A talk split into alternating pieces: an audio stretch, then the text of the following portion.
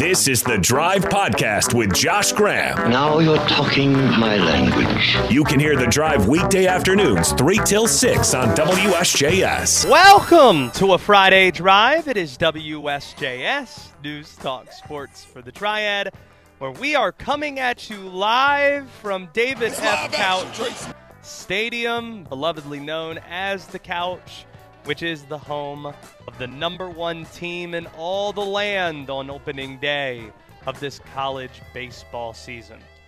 The last time Wake Forest took the diamond, it was in Omaha, and it lost to the eventual national champions and perhaps the greatest college baseball game in the modern history of the sport.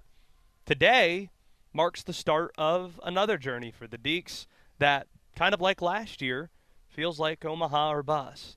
If you think that sounds a bit too lofty, given how magical last season was, just know that this team, this staff, they're not hiding away from those expectations. They feel like things were cut short and things didn't go the way that they wanted to a year ago. And in some ways, this year's team can be even better than the team that we saw in 2023 not too long ago, Wake head coach Tom Walter joined the show, and he told us as much. We're super transparent about our goals for this team and the expectations of this team. I mean, we want to go further than we did last year. And I know we got a bunch of returners that are really hungry to make that happen. They feel like we didn't put our best foot forward in Omaha last year, and they want to get back there and uh, and play well. He even went on to say that they were going to go they hope to go further than they did a year ago. And all I could think was, well, you went extra innings in game three or game five, depending on how you look at it at that stage, against LSU in the semifinal round.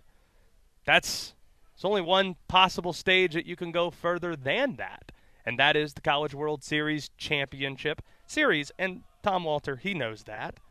So, with that backdrop, is this season really going to be viewed as a success if it ends here at the couch on a super regional weekend? Probably not.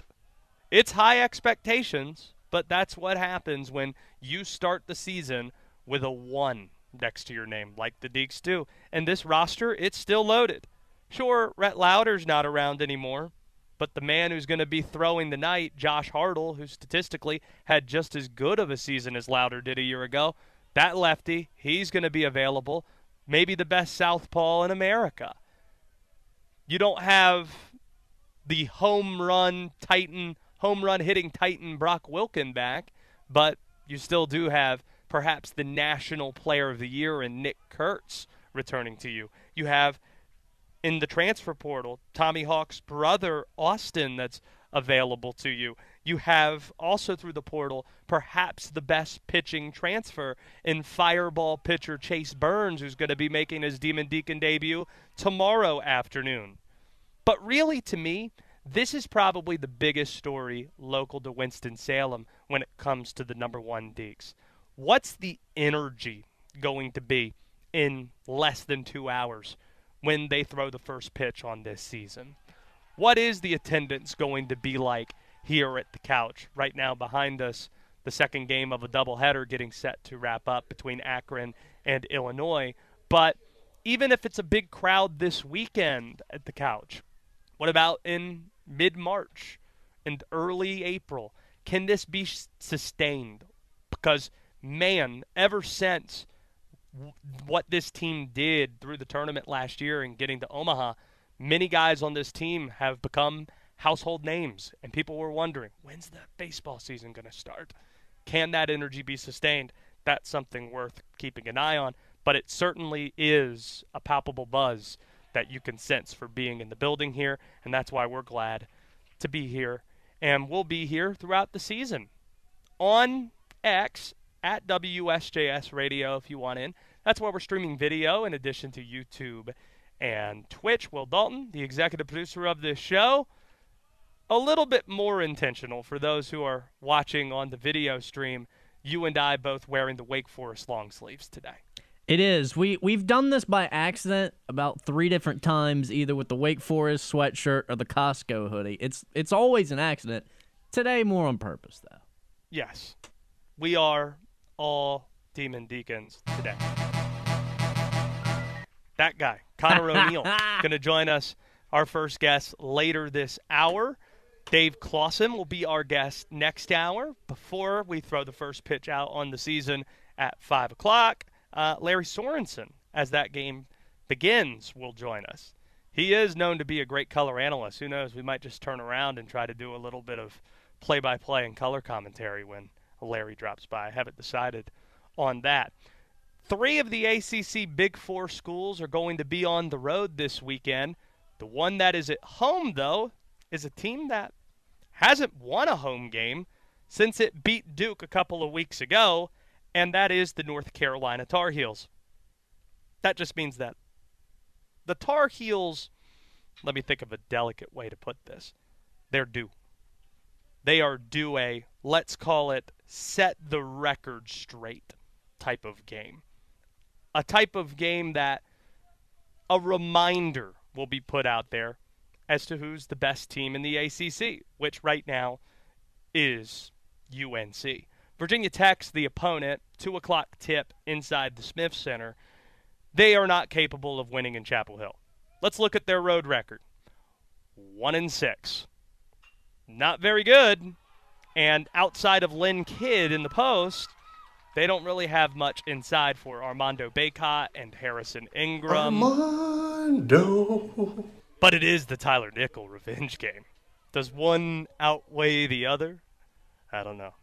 But it's been too long since North Carolina has walked the team this year. That used to happen on a game to game basis. But the last six games that Carolina has played have been decided by single digits. Meanwhile, if you look at the previous nine to that, Carolina won every single one of those games and won them by an average of 19.6 per win. That's what tomorrow's going to be. Closer to 19.6 than 9. North Carolina wins big. The stage is set for them to breathe fire. They are coming off of a loss to Syracuse. They're coming off a loss at home to Clemson. Remember, two straight road games after losing to the Tigers a week and a half ago. So you know the crowd's going to be juiced. I've been getting text from people saying that ticket prices have been going through the roof a little bit since the Duke game. So I'm expecting a great crowd at the Smith Center. North Carolina wins by 20 against Virginia Tech. Big lineup of guests. We're really glad to be being uh, glad to be here at the couch. Pretty sure that this game's just about to wrap up. Actually, we've got drama here, WD. Akron's facing Illinois right now, second game of a doubleheader. The weight game's going to be the third game that we see at the couch today. It's going into the bottom of the ninth, Oh, tied at four, we love to hear Akron. that. and Illinois. So Juicy. we'll be sure to keep you posted on that gripping drama day one of the college baseball season.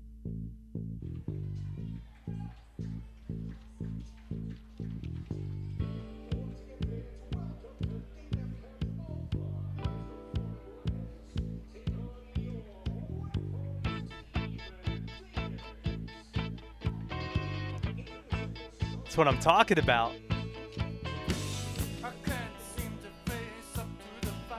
This might be Dave Clawson's walk up music. If he was a player dressing up for the Deeks tonight, noted Talking Heads fan. A few moments ago, we were talking about the best sports documentaries of all time, and the one on Ali, The Rumble in the Jungle, 1977, maybe? The documentary came out in the 90s when they were kings. The best music documentary, I don't know if it's even a debate. Everybody goes back to not making sense in the 1990s or in the 80s, pardon me, the Talking Heads. Doc, so we'll visit with Wake head football coach Dave Clawson in just a second. Popping into the show, it's good to have you here. The head coach of the Deeks dropping by. And one of the things I really like about Coach Clawson, you'll see him at the Joel like last Saturday. We'll see you here at Wake Baseball at the couch. And we were talking with Julius Peppers earlier this week, and we were thinking about great multi sport athletes. In your day, just coaching or recruiting, when you think top multi sport athletes you've been around, who comes to mind first? Well, I think uh, Bo Jackson is certainly one that was able to play uh, football and baseball at a very high level. Uh, Deion Sanders was a, a great athlete. Um, those are the two probably in most recent history that played two sports at the very highest level. Have you ever in high school recruited somebody to come to Wake that you felt would have been better if he had more of a passion in another sport? Uh, not really. I mean, I joke with Steve Forbes all the time that he's probably got a bunch of power forwards that could make a lot more money if they were tight ends. yeah. I tell those all the guys, you know, there's a lot of six six six seven forwards in the NBA. There's not a lot of six six six seven tight ends. And then Steve kicks me out of the office. So talking to baseball coaches, I, I know many of them, Dave, who have said they won't. There's sometimes they won't recruit a kid unless they play multiple sports. That sport specialization specialization is something that they hate. They love seeing more developed athletes. Don't just focus on one sport. Has your view on sport specialization uh, specialization evolved at all over the decades since really it started to take hold in the mid 2000s? I, I, prefer to recruit uh, multiple sport guys, and honestly, Josh, that's probably where we've uncovered most of our gems. Um, you know, Jessie Bates. Mm. You know, Jessie Bates. Uh, was a 16, 18 point a, you know game score in basketball. He hit, you know, whatever 380, 420 in baseball, and he probably wasn't a higher level football recruit because he didn't lift weights all year. Uh, he didn't do seven on seven uh, football camp. He didn't go to football camps. Yeah. And and because of that, once we got him at Wake Forest, and he became, a, you know, he specialized once he was in college he just flourished, and now he's arguably the best safety in the NFL. Phil Haynes. Uh, Phil Haynes was a basketball player really until his senior year in, in high school. Um, I think we were his first or second even Division One football offer. He had basketball offers, and then he focused on football, and, and look what he became. So, uh, you know those guys that are forced to focus in one sport in eighth grade and ninth grade and, and, sometimes at the high school level programs are so competitive that unless players do that they can't play and I, I think those guys have a tendency to have peaked earlier whereas if we get a guy that has played very uh, a lot of sports in his career and we get him and he just focuses on football he becomes a much there's a lot more upside why don't you think we've seen i asked julius this earlier this week a guy like Julius Pep- Peppers the last 10 years. Somebody even try to do what he did in playing major college basketball or in the NF or major college football as well. Try to do both. It's it, I mean it's harder and and you know if you look at what we do in football now, right? It's it's year round. Mm-hmm. Um, there is no off season, and uh, you know so it's harder unless you're a Julius Peppers and so elite you know that you can miss all that time lifting and doing the things we do in the off season and spring football to play basketball. You know, unless you're an elite, elite somebody like uh, Russell Wilson. We've gone through a few minutes of a conversation, and we're at a baseball stadium. I'm wearing an Orioles hat, and I'm glad 1979 has not come out of your mouth yet. We are family, baby. Willie Stargell, the Cobra, Dave Parker, friend of the show, Dave Parker. He's down, come on a few times. Down three to one, and we got those last three. Oh man, that was one of the happiest days of my life, man. I was a huge Buccos fan. Where were you that night when they won Game Seven? I'm pretty sure I was with my dad uh, watching on television in, in St. Mary's, Pennsylvania. Wow. And I used to go to bed. I used to listen to almost every single one of their baseball games on a little old nine volt transistor radio, and I knew all their batting averages. I can still give you their starting lineup. Um, you know, and it's uh, you know it was a game I probably as a kid fell in love with first. What do you admire about Tom Walter? Last year you said you were so proud to see him break through and go to Omaha. What do you admire about him as a coach? I just think how consistent he is. Um, I think he's a coach that has a value system. I think he's a coach that is truly in it for the right reasons. And, you know, a few years ago, you know, they had some tough years. And, uh, and Tom didn't change. He was the same person. And, you know, people that can kind of go through those storms of life and remain the same person and come out of it in a better place, I always admire that. Let's get to your football team. It's a different looking quarterback room. You bring in a very experienced guy. You bring in somebody who right now is an early enrollee as a freshman. Starting with the experienced hand, what can you tell me stood out about Hank Bachmeier that made him right for Wake? Well, we, you know, we wanted to add experience to the room, and you know, we still have Michael Kern, who's in his sixth year, and we wanted to sign a guy that had played a lot of football, and uh, you know, Hank Bachmeier started for three years at Boise, and then started for a year at Law Tech, um, playing the quarterback positions hard. You know, you're, you're going to go through bad games, and you're going to go through bad reads, and until you've played the position uh, in a game and, and you know, so to say, the uh, the experience is real, the hits are real, the interceptions are real. Uh, I just think there's a, a lot of game experience we've added. So, you know, I think those two are going to probably battle it out to be the starter. At the end of the day, we, we need both of them. And then let's see how some of those younger guys do. And, you know, uh, they'll have a long runway ahead of them whenever the season's done. You've done a really good job, though, identifying high school talent that could help you pretty soon. John Wolford playing right away. Sam Hartman did so his freshman year, but granted, Jamie Newman was a little bit banged up during that camp. Jeremy Hecklinski, what's what's he bring? What what really stands out to you about him? I mean, number one, he's a winner. Uh, you know, he led his team to the state championship game at Walton, and they finished 14 and one. He's played a lot of football. He's instinctive. He's tough. He's very athletic. He can extend plays with his feet. He can make off balance throws. Uh, I mean, there's a lot of things to like about him. But I would say this, Josh, that when we've played true freshman quarterbacks, it's probably been more because of what we didn't have than necessarily what they had. In other words, your program's grown so much that you don't need to do that anymore. Well, I you know I don't want to say that. I just think that you know with John Wolford, you know we didn't have another quarterback. Yeah. I mean that was that was it. Um, you know, it would have been great to redshirt John. I mean, you look what he did in 17, and he started turning the corner in 16, and boy, it would have been great to have him in 18 and be able to redshirt Sam Hartman.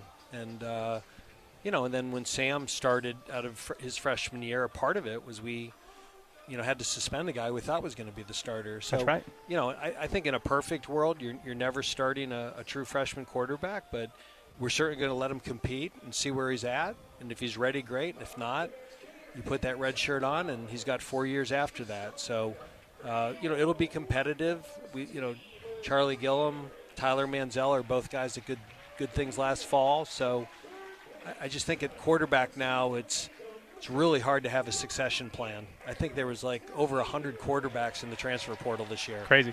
And so it's. Uh, you know the days of someone waiting two or three years for their turn um, you know, it's tough to do that anymore. Dave Clawson, I hope you enjoy this atmosphere we're about to see here, where more than 2,000 are expected to be here for Wake's opener. Nick Kurtz just being introduced. It's going to be fun to watch. You Fordham, enjoy it? Fordham Rams, man. That was oh, that's first right. head job. Your first head job. Yeah, so, so Dave Clawson, this this game was made for you. My, my first head job and hopefully my last. Dave Clawson, thank you so much for yeah, the time. thanks for having me on. And now, the moment you've all been waiting for. You're on the drive with Josh Graham.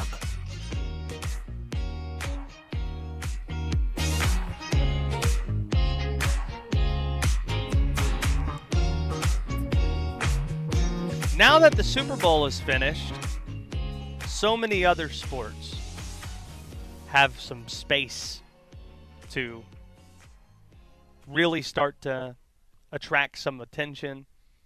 NASCAR, starting back up. The Daytona 500 is this weekend.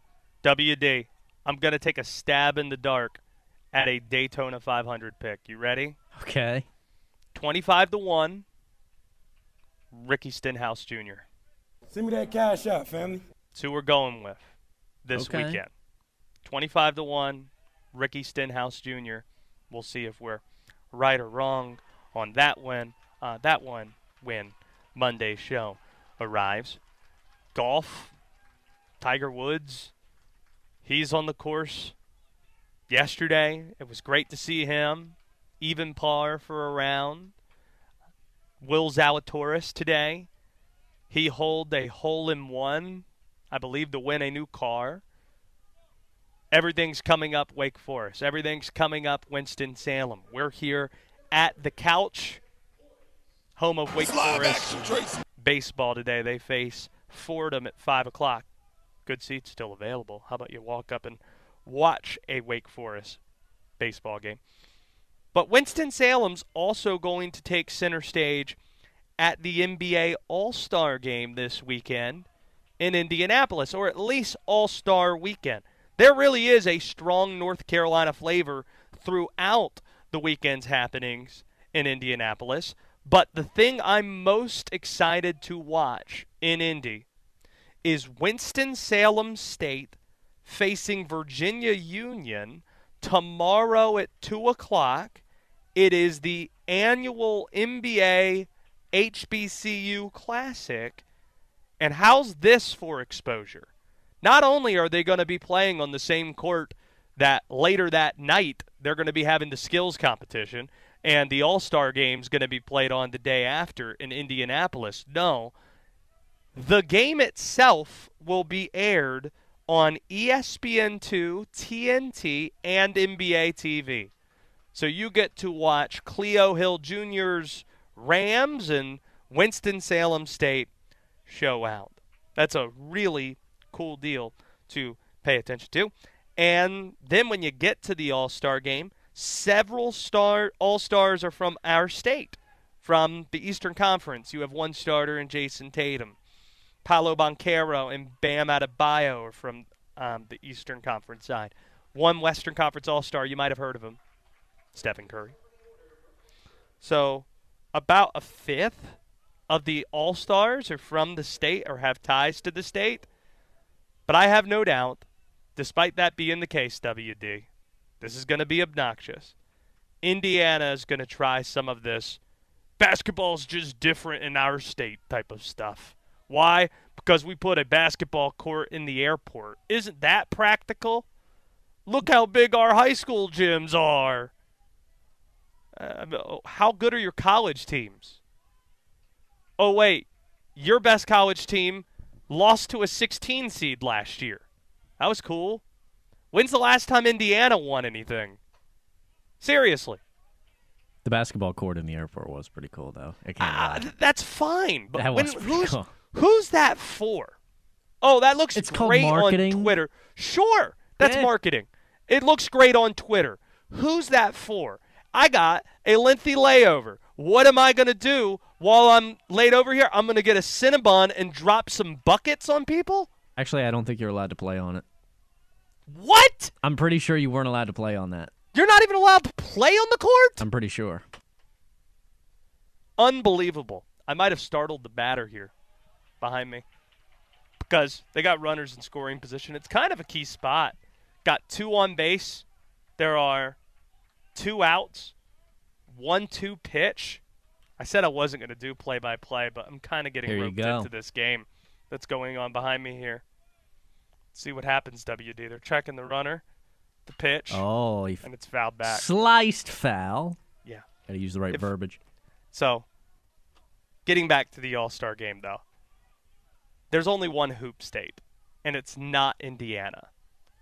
This will offend Indiana folks, like our friend Jordan Surenkamp with the with the Swarm.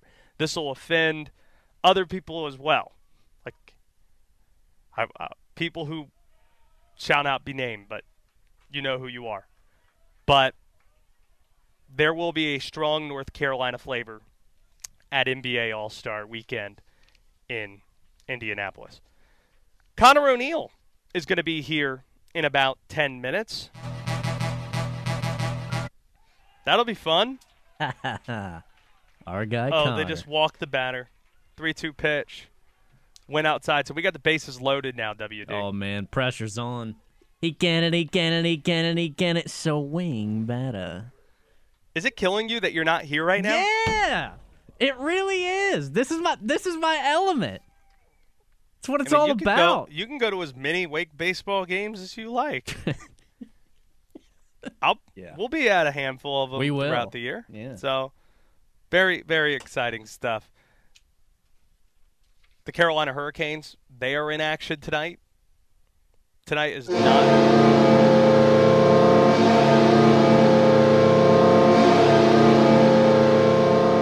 All I was going to say is tonight is not a read a book, hashtag read a book night. People took exception Yeah, to the read a book night when I said there were no ACC games. Someone's like, um, ACC women's basketball games. Listen, I love women's basketball.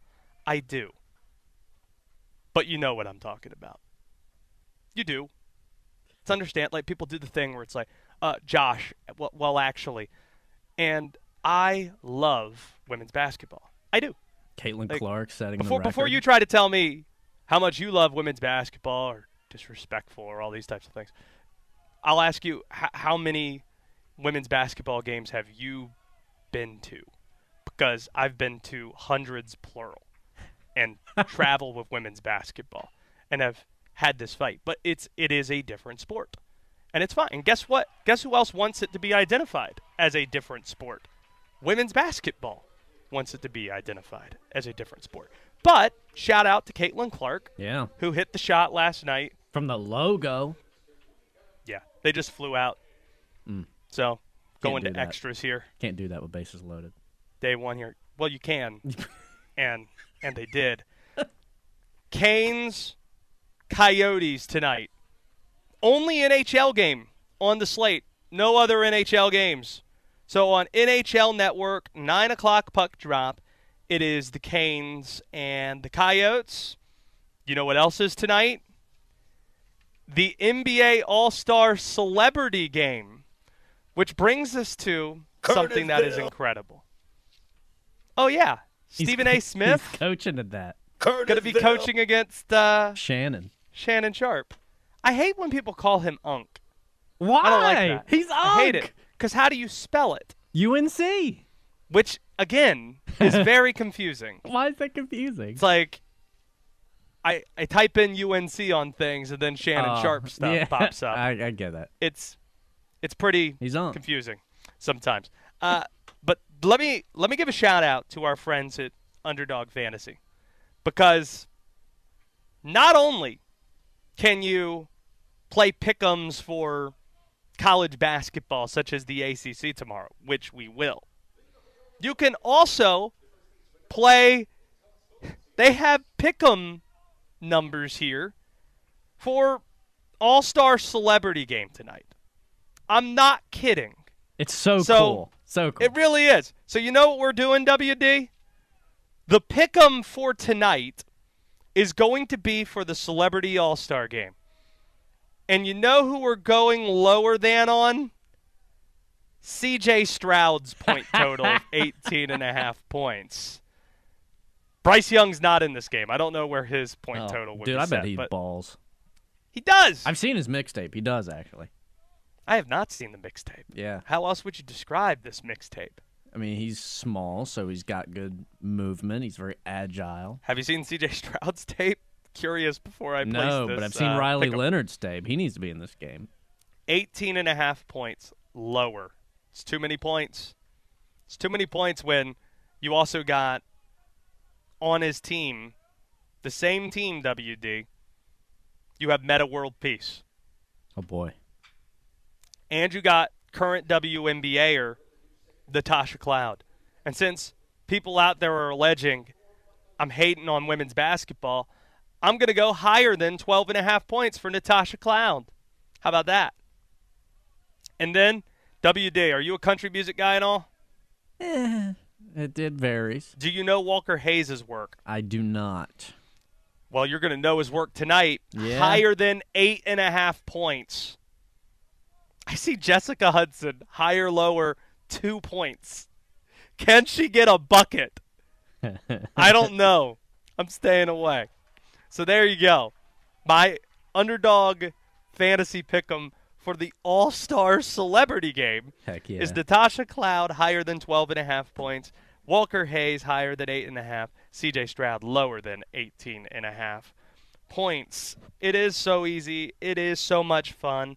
If you're gonna play, download the easy to play, uh, use mobile app Underdog Fantasy and uh, sign up with the promo code The Drive. And Underdog will match your first deposit up to $100. Plus, they'll give you mes- mystery special picks that make it a lot easier to win if you can get one of those. You could use it for your first pick'em entry. That's Underdog Fantasy. Promo code The Drive to get your first deposit of $10 or more up to $100 match plus your special pick. Must be 18 or older and present in a state where Underdog Fantasy operates. Hey, that's North Carolina. Terms apply. Concern with your play? Call 1 800 Gambler or visit www.ncpgambling.org. WD. He's about here. Oh, is he? From Deacon Illustrated. From Devils Illustrated. Our buddy, Conor O'Neill. Gonna be dropping by the first of our th- our three guests today. Pardon me. Bless you. We've got Dave Clawson that's going to join the show in about an hour and a half. And then Lary Sorensen will drop by. You know who Lary played for in Major League Baseball, right? Oh, he didn't play for the Expos, did he? I honestly don't know. He's a great immaculate grid cho- choice. He's played He for like six different teams. I was going to say the Brewers, which means he probably knows a lot about Corbin Burnes, Yeah. who's now a Baltimore Oriole. After Duke and Wake met in Hoops Monday, who did we learn more about from that game? We'll ask our first guest, which is Conor O'Neill. Next. You're on the drive with Josh Graham, WSJS.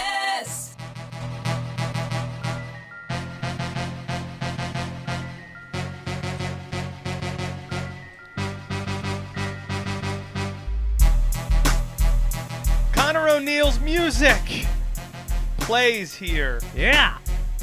as we're in extra innings at the couch in a game between Akron and Illinois. Wake baseball's in action at around five, so we're about an hour and a half till first pitch.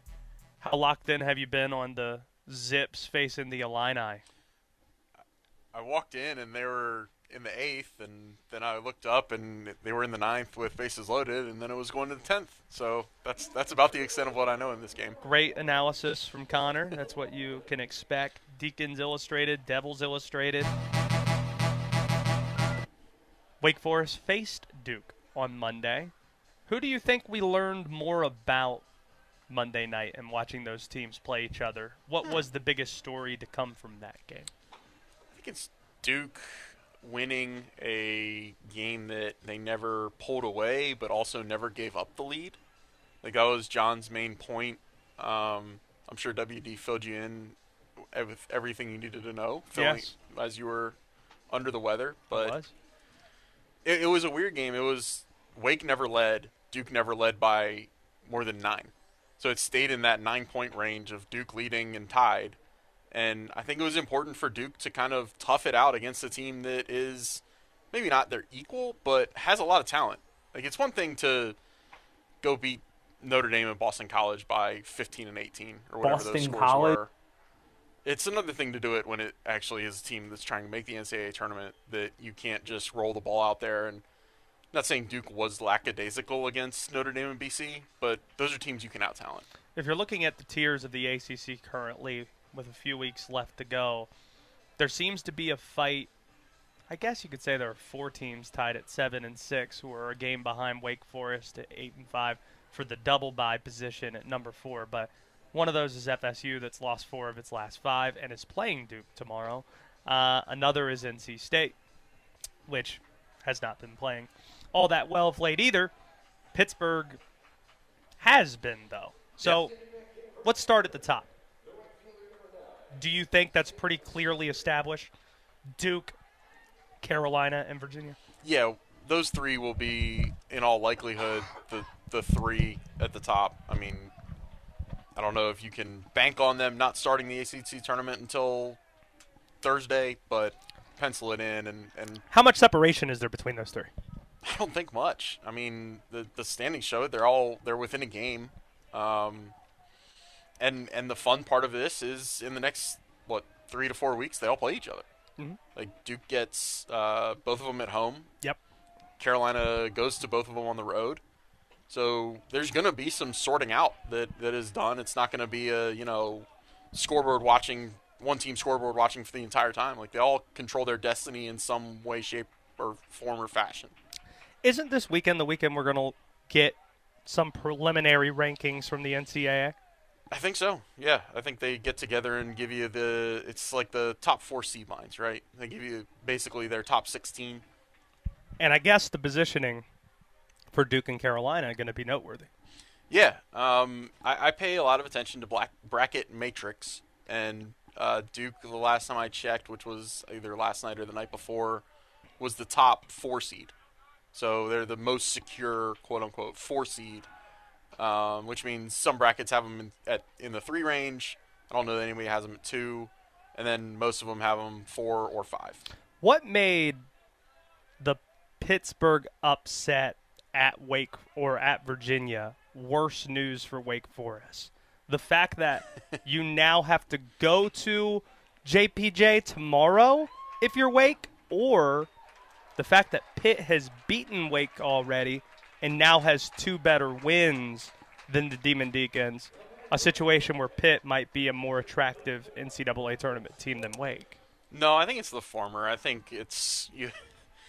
I, I don't know if there's any statistical backing of this. I know that it didn't play out when everybody thought, "Oh man," uh, or it did play out uh, when Carolina loses the game going into Carolina Duke, and then that is their quote unquote wake up call. Yeah. And they beat Duke, and they haven't played well outside of that game really in their last five, right? Yeah, what last? You have Clemson and then two more. Yeah, three. Yeah. Um.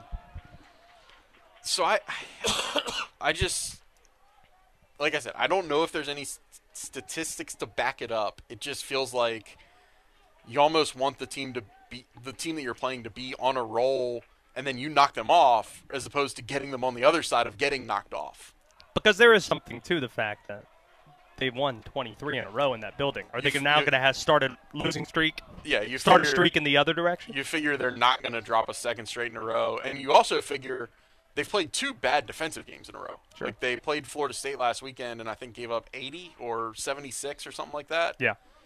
And the game before that, they allowed 38 against Miami. yeah. So, I, you know, I, I think I think Wake will land somewhere in the middle of 38 and 76, and uh, whatever Pitt Pitt might have scored 76 too. Um, Hot takes coming from Conor O'Neill here from Deacons and Dallas Devils Illustrated. Uh, this is not a hot take. This is actually just facts, as kids say.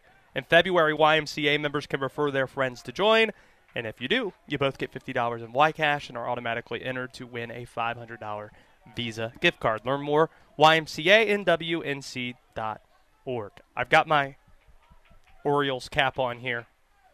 And I was trying to explain to somebody after the Orioles had the ownership change and then they traded for Corbin Burnes, how weird of a feeling this is as an O's fan.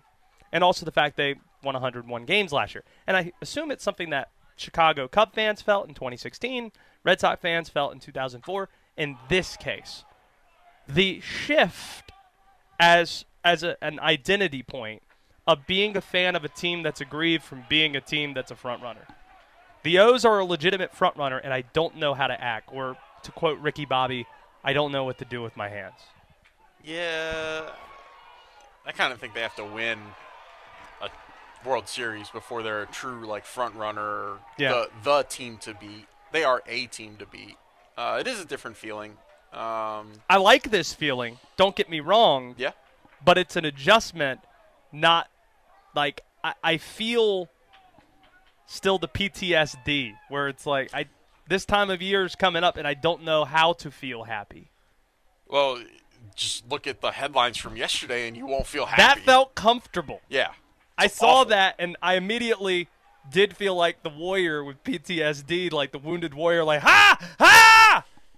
That's how that's how- I felt when I saw the the headline of you know Bradish is going to be dealing with uh, elbow s- s- Getting the getting the platelet rich uh, plasma injection that always is the thing that they try, and that's like, okay, if this doesn't work, you get Tommy John. Yeah, and then John John Means is John Means is a month behind. Uh huh. Our Gunnar Gunnar Henderson. I'm not too concerned about that one. Like that one said he's going to be back in two weeks. The season. He's a Boras client, so he's not gonna sign long term probably. he's under contract for like five or six more years. I So know, but you- still. just don't worry about that one. The the 20 year old catcher who can't throw yet is is concern number three in my mind. Like I want Samuel Basallo coming, and when, a, when a catcher can't throw, it's kind of a bad deal for a sport that's moving toward more base running and more stolen bases. Or you can trade that guy and get another ace. No, no, you don't trade 20 year old catchers that do the things that he does. The Drive with Josh Graham, only on WSJS.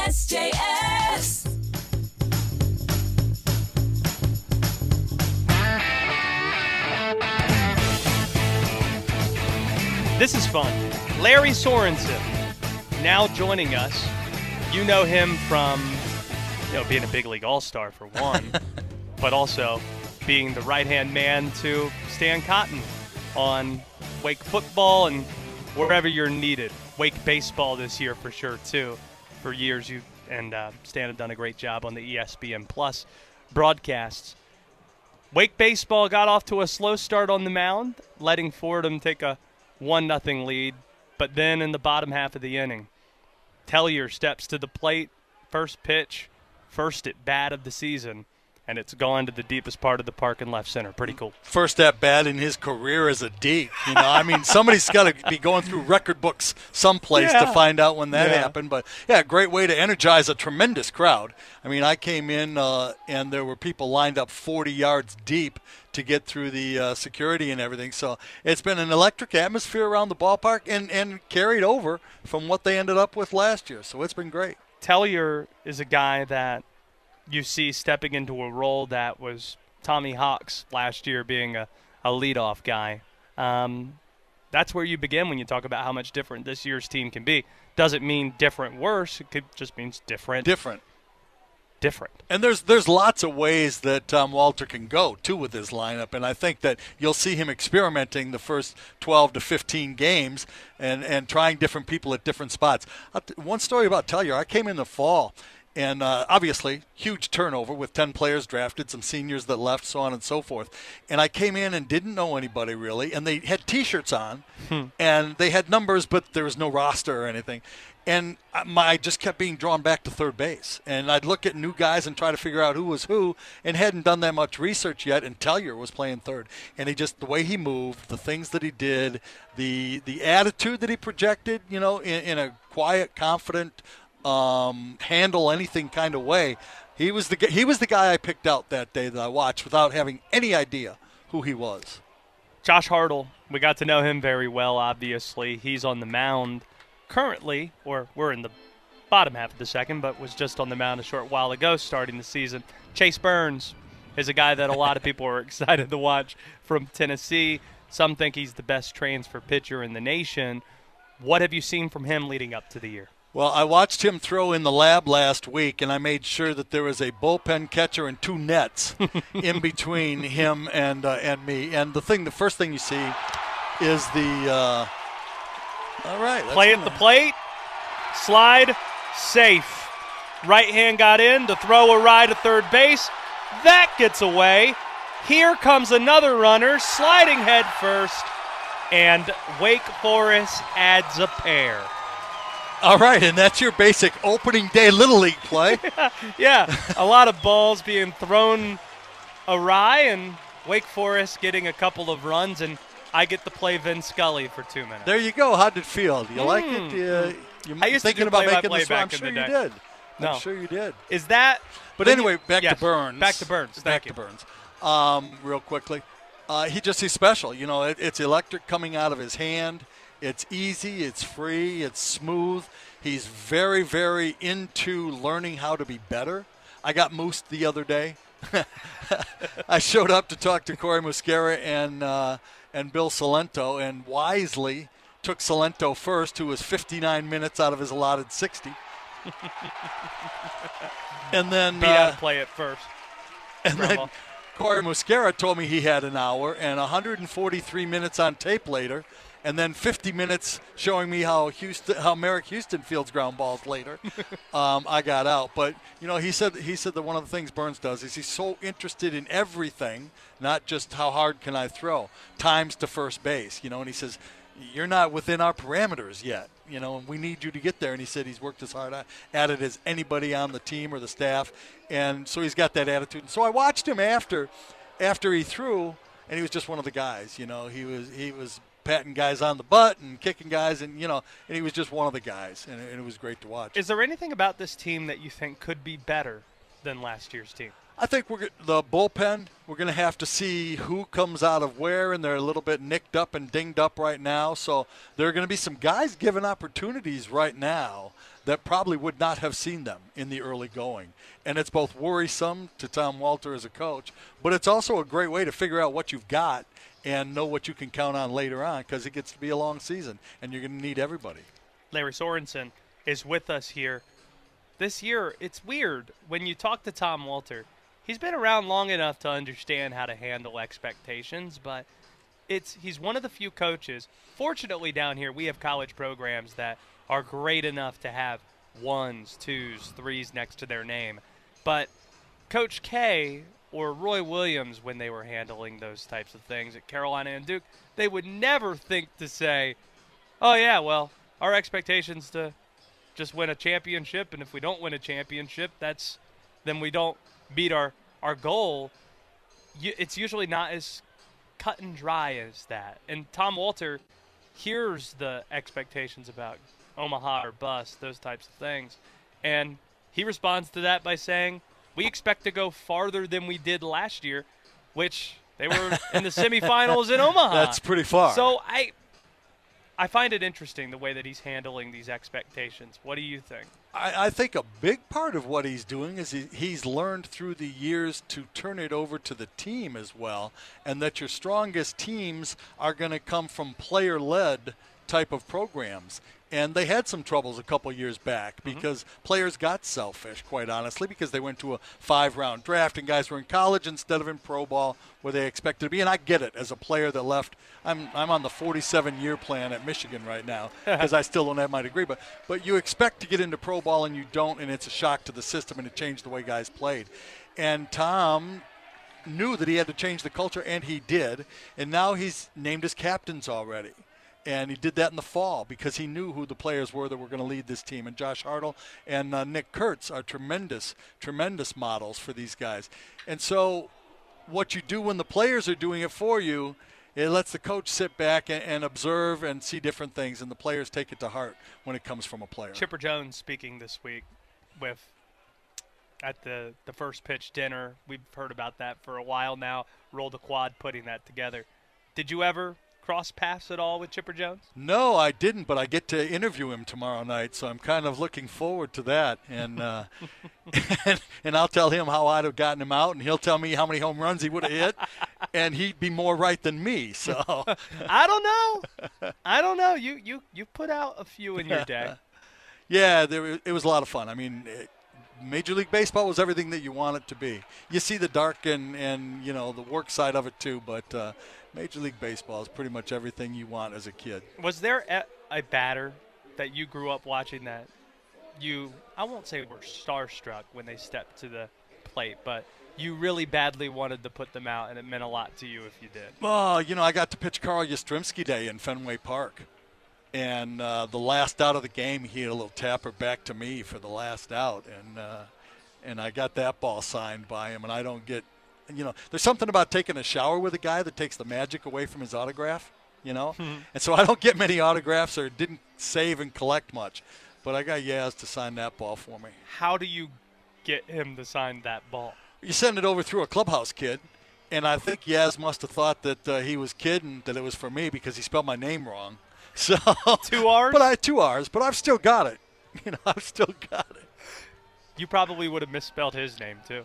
Nah, well, yeah, you're probably right. Funny thing is, is, is years, years later, back in uh, 2019, 18, 19, I was living in Boca Raton and went into a new place to get my hair cut. And it was the place where Yaz got his hair cut. Hmm. And so I went in a couple of Saturday mornings just to sit at the altar, you know, at the feet of, because he was a great player and he was he was a guy I had great respect for the way he did things, and the way he played and and the things that he did. Al Kaline was my idol growing up in Detroit, and uh, he happened to be a, a family friend of my ex-wife. And the first time I was at the batting cage in Milwaukee and we played the Tigers, he came up and he tapped me on the back and he said, "Hi, Lary, I'm Al Kaline," and I said. That's what I said. That's how you. So, yeah, yeah. I get it. Lary Sorensen's with us here. You played for the Brewers. The Orioles just acquired arguably the best pitcher in baseball from the Brewers. The O's won 101 last year. Just how excited should I be right now, or how tempered should I be? Should I be protecting my heart at all, or should I be like Wake Forest baseball fans right now? No, man, go crazy. Go crazy because now's the time. It's opening day. It's early in the year, right?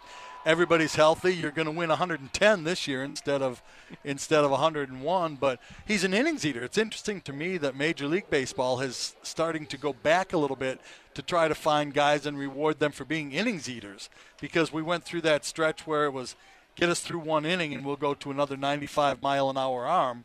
And now they're going back to guys like Burnes that averages 180 to 220 innings per year, and, and that's the kind of guy I always wanted to be. Lary Sorensen with us here. Before we continue with Lary, a reminder that for new and current members of the YMCA, you could start off 2024 the right way with one of these three offers: three one-hour personal training sessions for 99 bucks, two My Zone Switch heart rate monitor belt for 120, or you could buy one boot camp and get one half off. Go to